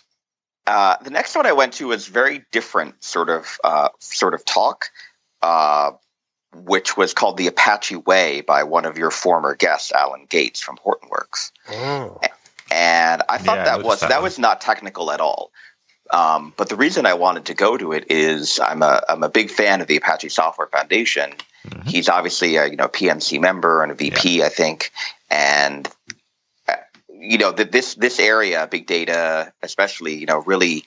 Um, owes a debt of gratitude to the Apache Software Foundation. So I wanted to hear what he had to say about what is the Apache Way and how do projects go from, you know, from the incubator and to being top level and just just everything around it. And and so I said it was it's not technical at all, but I didn't expect it really was going to be. Mm-hmm. And a lot of the um, a lot of the questions were sort of around, it was very inspirational almost, I would say, because a lot of the questions were around um, how does one sort of get involved with with the with the nice. project? Um, nice, because yeah, and and it's needed. I mean, obviously, you know, these things don't don't develop from ether, so they need people to get involved. And I think a lot of people um, have a conception that I once had, which is, you know.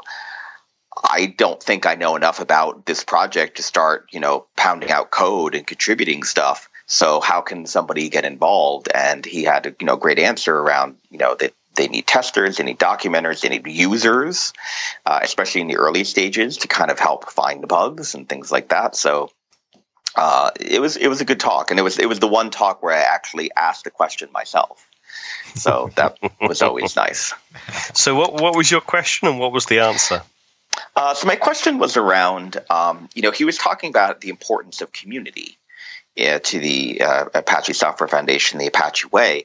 And one of the, the question I asked was, is there sort of a role in uh, these various projects for kind of an ambassador, the sort of person whose role it is is to uh, potentially do outreach to interest people in their project or to help newbies kind of come on board. Mm-hmm. That's not as dry as, you know, oh, go look at this wiki post, yeah. um, that sort of thing. And the answer was there is no official role uh, like that, but um, it was something that is uh, known to be needed mm-hmm. at, at projects and um, And yeah, that was sort of that was sort of the gist of things. The evangelist, basically. Kind of, yeah, yeah, yeah, yeah. kind of. It, but it's kind of like an evangelist, and I, I would say it's like a. I use the word ambassador uh, specifically because I thought that you know an ambassador kind of helps you know bring people on and smooth things over if yeah, there's any yeah. if there's any issues and that sort of thing. Um, so yeah, yeah, so that was a, that was a different style of talk, but I thought uh, excellent. Okay. It's, it's interesting because uh, so how, how well attended was that session? Ooh, I would say uh, fairly well attended. Uh, I, if I had to guess at the crowd count, I would say that there is probably um, eighty, ninety people there. Yeah. See, that that to me, um, that to me is a thoroughly inspiring thing to hear because it, like. We go to these conferences, and to a certain extent, there's a there's an element of this which is which is all about the tech and all about you know finding about the latest features and functions.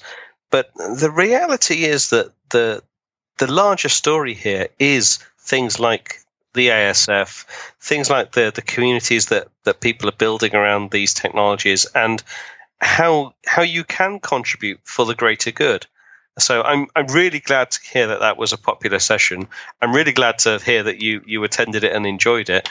Um, I'll certainly pass your your thoughts on to, on to Alan. Uh, I'm it's definitely a session now that I'm going to go and uh, go and go and watch. So no, excellent. That's really good news. Great. Yeah, it was it was good. It was very good. All right. Um, so maybe I'll, I'll talk about a session next. Um, as you as you stole my uh, stole my Zeppelin production session. um, so so uh, I, my next uh, next notable session was uh, by Symantec, uh, a couple of guys from Symantec, and uh, it, it's kind of it's kind of funny now because this this is. I think this is the third time I've I've uh, seen this team present, and it's it's really quite cool because. Um, I've seen their story evolve over time, and you know when they first started, um, it was it was very much around, you know, they had existing on-prem, they weren't able to scale it for a, a bunch of different reasons, um, and they were looking at you know hybrid and for certain use cases and, and you know things like that. Whereas the session that they presented this time round was very much they have essentially.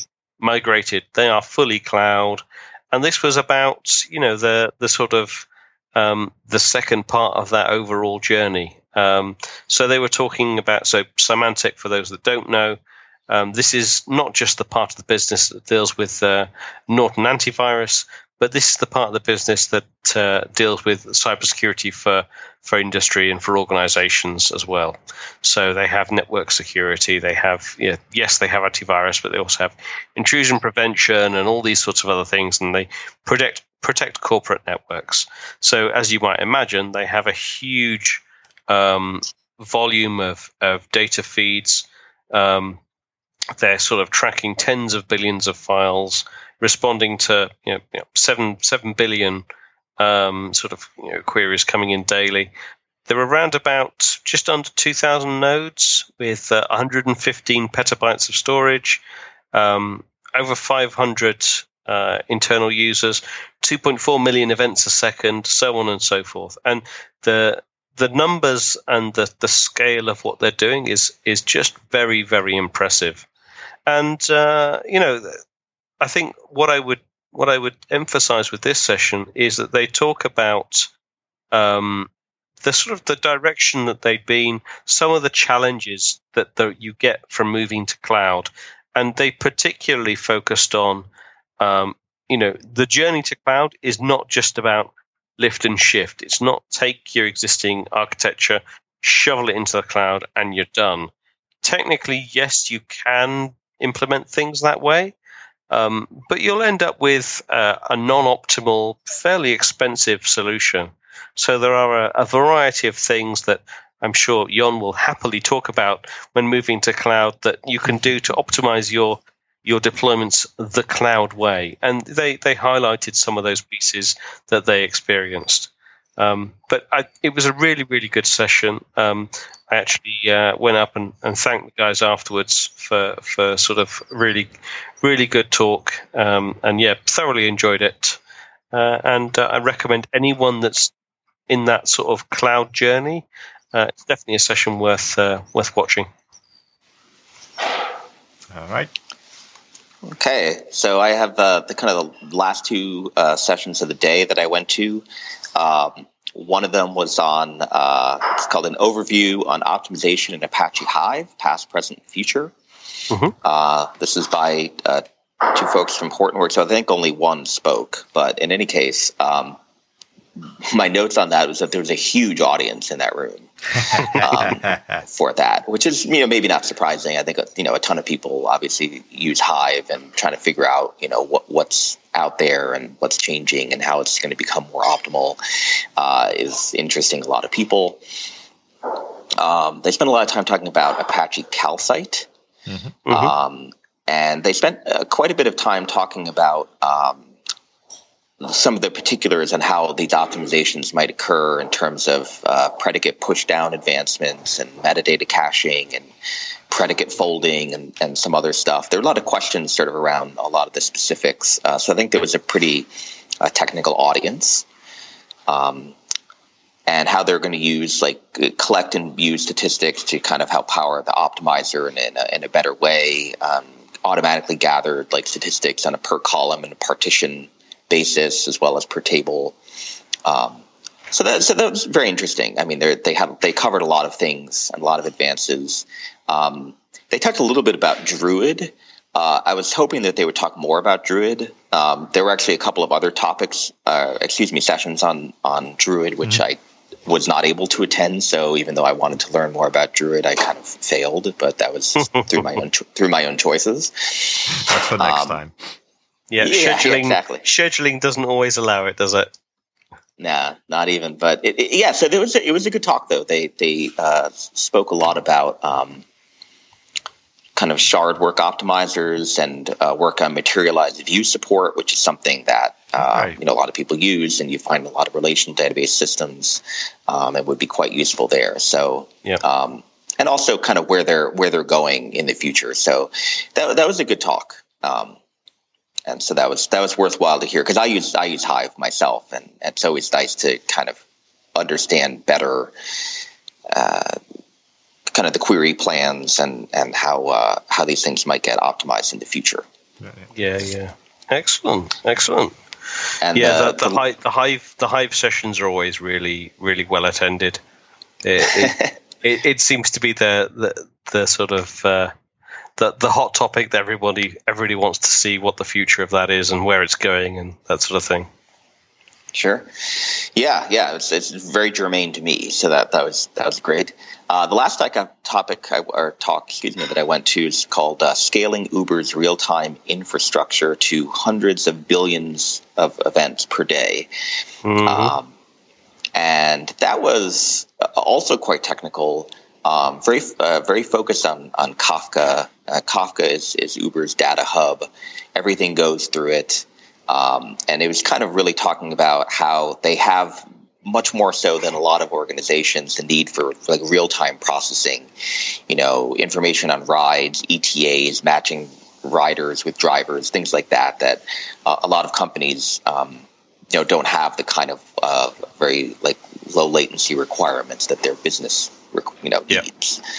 Um, and so that was interesting uh, in terms of how they deal with like batch processing, how they have to handle like multiple language support because they said that they have Java, they have Go, they have Python, they have Node.js, they have C plus plus.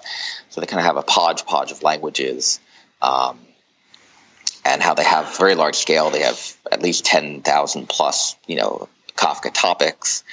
Um They also kind of were talking about a couple of projects that they're either open sourcing or planning to open source. I think they were open source something called Chaperone, which uh, is used for auditing Kafka and kind of figuring out like if data does go bye-bye or disappear in some way, okay. They want to be able to find out what happened to that right away. Mm.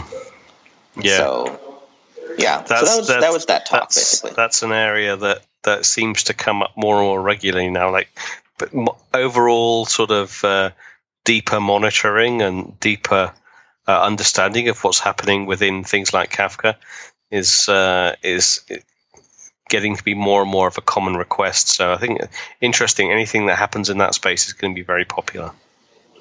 Yeah, I imagine everybody, just like with data quality. I mean, there's certain problems yeah. that are universal to any any company, really. So Very that was so. the last session of the day for me. Okay, so my my next notable session um, was uh, was one from Rogers Rogers Telecom in uh, in Canada, and it was um, really just a, a nice session. Uh, honestly, a little bit too high level, um, but. You know, they they tried to go into some depth where they could, but this was definitely one of those. You know, there's a certain amount of commercial sensitivity, uh, and you know, actually, you could look around the room, and they were um, they were calling out sort of at the beginning, saying hi to you know guys from Verizon over there, the guys from Telenor over there, and all that sort of thing. So uh, it was it was it was a good session. It was interesting. But it, it was a little bit uh, more high level than, than would have been ideal, I think. Um, so yeah, that's that's that's probably uh, that's probably almost it. I think I've only got one more notable session, really. So uh, um, over over to you, Pitt. Okay, so I'm on to day three now. Um, because I think I covered all the sessions I went to on the second day. Um, uh, you know, towards the end of, of the, the third day, I was kind of petered out on on some of the sessions. It's a, it's a lot to go through. You know, if you get there in time for the keynote, you're there at nine. You know, the sessions wrap up around six thirty. You know, sure, you have a couple breaks and stuff, but it's, uh, it's a long day. Um, on the third day... Uh, A notable session I, I went to is by LinkedIn. It's mm-hmm. sort of LinkedIn and Hadoop, kind of past, present, and future. Um, and the uh, fellow from LinkedIn had been there for quite some time, uh, for many years. And so he's kind of seen it all. Uh, I was talking about um, LinkedIn, you know, started with, uh, originally ran on Oracle. Um, it ran too slow after a while, so they were investigating moving to Hadoop. This is in the two thousand eight, two thousand nine time time range. They're kind of early on, not much documentation. He said if that the real that's the real secret was if you knew somebody at Yahoo at that time, you could get some inside knowledge, uh, hopefully get some help. Um, he's talking about how at, at LinkedIn they have a large number of people who have access to the cluster and who use the cluster. So they've really uh, made it a point to um, popularize kind of access to to the cluster. So they have over a thousand people who have access to it. Um, and so that's something that they, they've done specifically and purposefully. So it's sort of, you know, how did they um, how did they figure out how to scale up over time? Uh, they developed a number of applications, um, ran into some uh, problems with kind of scale testing. Um, So they had two types of scaling challenges, but people and machines, because like I said, they had a lot of people on their cluster. Uh, they had some, uh, I guess, problems, if you will, uh, kind of caveat emptor types of talks about or uh, scenarios, examples around how to not do scale testing um, in terms of machines. And so they kind yeah. of, how they do it now is... They deploy change to a small cluster, and then they see if anything breaks, and they kind of progressively move out to larger clusters. And that, that's how they used to do things. This was considered to be both like labor and resource intensive, and sometimes the changes couldn't be rolled back. Um, so now they've developed something called the H D F S dyna- dynamometer, which is sort of scale testing and performance testing. It's sort of how they approach scale testing now. Um, And, you know, they're talking about how, like, some of the problems with Hadoop that, you know, in, in this guy's uh, opinion, Hadoop has too many knobs exposed. A lot of jobs are poorly tuned. Um, yeah. Performance can change over times. And that, in his opinion, the developers don't invest the time to really tune properly. Um, you know, it, they're, they're happy if it works, generally yeah. speaking, and the it's not bringing down the system. Or it's done. yeah. So he, he mentioned a number of, of uh, internally um, developed applications, some of which they're hoping to open source and some of which they aren't. Uh, they have a really good uh, naming uh, idea or like naming uh, things. They have uh, an application called Doctor Elephant, yeah. which performs automated performance troubleshooting for Hadoop workflows. Um, that's open source and on GitHub. They have an internal tool that they're hoping to open source called SoakCycle, which is sort of real-world integration testing at scale. Um, and they kind of treat that the jobs that that people use on the cluster, you know, right now, if you will, as as as Q A jobs. Um, and so they kind of bring those in and run them through the SoakCycler and see if something fails. Because um, that's how the app, that's how the, the cluster is being used right now. So they kind of take existing, you know, real world yeah. scenarios and run them yeah, through. Yeah, yeah. So it was a, it was an interesting talk, uh, and I think that was also uh, quite well attended. Um, and so the the kind of the future, he talked about a project called OneGrid, which he kind of was running out of time, so he kind of rushed through that at the end. Um, but his goal is to have like all of their clusters. I think he, I think they had ten clusters, I want to say. Um, but the goal is to have all the clusters sort of behave as one big logical cluster. Um, but he didn't really get any specifics on that. Yeah. So Carl Steinbach, I've, I've, uh, I've been in a couple of his sessions at previous summits. Good, good presenter. You know, all every time I've seen him, very engaging, uh, very interesting session. So yeah, sounds like uh, sounds like that was a really good one. Yeah, I thought so too. Um, and you had you had one you were going to go on for? Yeah. So, I mean, the the final session that I'll I'll probably talk about really is uh, um, a session by ExxonMobil, and it was uh, just titled uh, "Lessons Learned from a Shared Data Lake Adoption." And I think this is probably my um, session of the summit. And it's kind of a bit of an odd choice, really, because it wasn't uh, it wasn't deeply technical, but it was just um, it was a great story. It was about ExxonMobil's um, adoption journey, and all the way from the very beginning. Anyway, they didn't shortcut anything, which I thought was really good.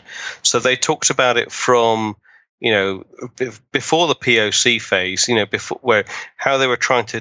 to decide whether or not Hadoop was the right tech for them, you know, how they went through, you know, their selection of technologies, how they did P O C, how they moved from from P O C to first use case to production, you know, how they dealt with security, how they dealt with multi-tenancy.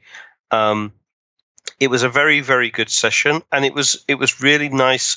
There was a nice interplay between sort of their their partner of choice, which happened to be Hortonworks in this case, and you know they would they would hand off at various different points to like the Hortonworks um, solution engineer, who would talk about you know some of the things from the Hortonworks side of things. So you know how how Hortonworks helped this particular uh, customer through certain parts of their journey that were more difficult, and then you know their they hand back over to the Exxon guy, and he would then carry on some of the story. So it was just a, it was a really well, um, really well attended session, uh, really well um, handled session, really nicely presented, great messaging. I think if if I was going to recommend just one session for, for an organization that was just starting out and wanted to know what the journey might look like and you know pitfalls to avoid and things to think about, Uh, I would probably recommend this session um, to for them to watch, because I think it covered all of that really well, and you know the visuals were good as well. It was um, uh, I can't I can't remember the name of the presentation style, but it's the the, the one where the, it's it's an overall picture, and the, the slides just zoom in and out yeah, of different yeah, parts yeah. of that picture. Um, I've seen it. I have no idea what it's called. Yeah, it'll come to me. Uh, uh, Presto or something? I don't know. Anyway, it really good session. Um, yeah, c- my, that's definitely my my session of the summit, I think. Cool. Okay. So, um, Pitt, you know, what, what's your what's your final pick of two? Uh, so the last presentation that I'll talk about, or that I wanted to cover, um, which is I think the second to last one that I went to, was uh, the Columnar Roadmap, Apache Parquet and Apache Arrow by mm-hmm. Julien Ludem. And I had an interesting reason for wanting to go to this uh, this particular talk, because last, ooh, let's see, last uh, September, November, last fall anyway, I mm-hmm. went to a conference um, in New York where uh, Mister Ludem presented on Apache Arrow. And it was kind of somewhat conceptual and, and, you know, wanting to get started. And so I was curious to see how much had been kind of covered, if you will, um, in the in the intervening, um, you know, eight, nine months. And uh, the answer is quite a lot. And uh, I thought that that was, uh, you know, just sort of like a, a check-in. And, you know, th- this is an individual um, who... you know, was one of the main driving forces behind Apache Parquet, and now he's, um, you know, spearheading Apache Arrow. And it's a sort of thing where, kind of harkening back to uh, Alan Gates's talk on the Apache Software Foundation, the Apache Way, it's like it may be like inspired to want to get or try to get involved in in the Apache Arrow project. I think that that's a really interesting um interesting way of looking at things. And I think once, you know, a lot of people are obviously getting on board with kind of the columnar data structure that Parquet offers, and then, you know, not having to, to serialize, deserialize. I think once Apache Arrow gets further along in its uh, in its production, then I think that it's the sort of thing will which will really be uh, be adopted. So we'll see. But it, it may be inspired to get involved in, in the project. Nice, nice. All right, excellent. So, if that's your if that's your final session, then you know what were your what were your overall impressions around the uh, the DataWorks Summit? So overall, I was uh, really impressed. I mean, it's a lot of people uh, to the point where you and I met up twice at the. In three days, you and I met up twice, and both of them were pre-planned, pre- pre-planned occasions. We never saw each other outside of it. To give you an idea of how many how many people were there, yeah, um, yeah. we never. I never went to a single session where there was a problem with space. So I think that they did a great job of of accommodating that, and you know, to have not having people getting locked out of the room or, or being oh, left out good. of the hall or anything like that. So that was yeah. great. Yeah, the venue was was nice. I think there were some temperature problems. There was one room in particular where it was like notably quite chilly, um, but otherwise, uh, you know, the food was good and the people were nice, and, and all in all, I thought it was a very well uh, put on production. Um, a lot of docents, like a lot of. Out of that venue, it just seemed like every ten feet you'd walk, there was somebody with a red coat on who was telling you to go this way or that or whatnot. Um, so they did a good job with the with the organizations, and I was uh, quite impressed with it. Yeah, yeah, I agree. I think it was a, it was a, it continues to be a very well run, uh, very well augmented uh, event. I think the only thing I would probably add to that is uh, if you want to if you want to run a poll, the best way is to uh, with a show of hands, not votes in the app. And for those that, for those that uh, that uh, have, have seen the, the day two keynote, they'll know what I mean. Um, but yeah, I think it was a it was a great uh, it was a great event. I was very very happy to be there. Um, it was great to catch up with you face to face and give you a few Roaring Elephant stickers for you, which I, I did actually see. Uh, you showed me the, the next day. You already had uh, one on your laptop, so good work. yeah, yeah, that was awesome. Thanks so much. I'm a big fan of the stickers, so uh, that was great to. I, I agree. It was great to finally meet you. Obviously, Jan, we didn't get a chance to meet in yeah. person, but it was phenomenal to chat with you today. And I thank you so much for putting on such an excellent podcast, but obviously also. Running a poll, and and uh, I was happy to win, obviously, and, and uh, pleased that I could take advantage of it. So it was, it was a fantastic experience. Thank you. Yeah. Thanks to our awesome. sponsor, of course. Indeed. Yes. Indeed. Indeed. Fantastic. All right. And with that, that's probably about all the time we have for today. Um, so, yeah, thanks so much, Pitt, for, for joining us uh, for this San Jose DataWorks Summit wrap-up session. Bit of a monster one this time round, but uh, hopefully a lot of, lot of good information and uh, inspiration for sessions to, to go and catch up when they uh, when they go live within the agenda. Uh, but until then, we'll be back in two weeks with a brand new episode. Um, please go to w w w dot roaring elephant dot org, where you can find out more information about the podcast. There's also a feedback form, and uh, you can also follow us on Twitter using the at Hadoopcast tag.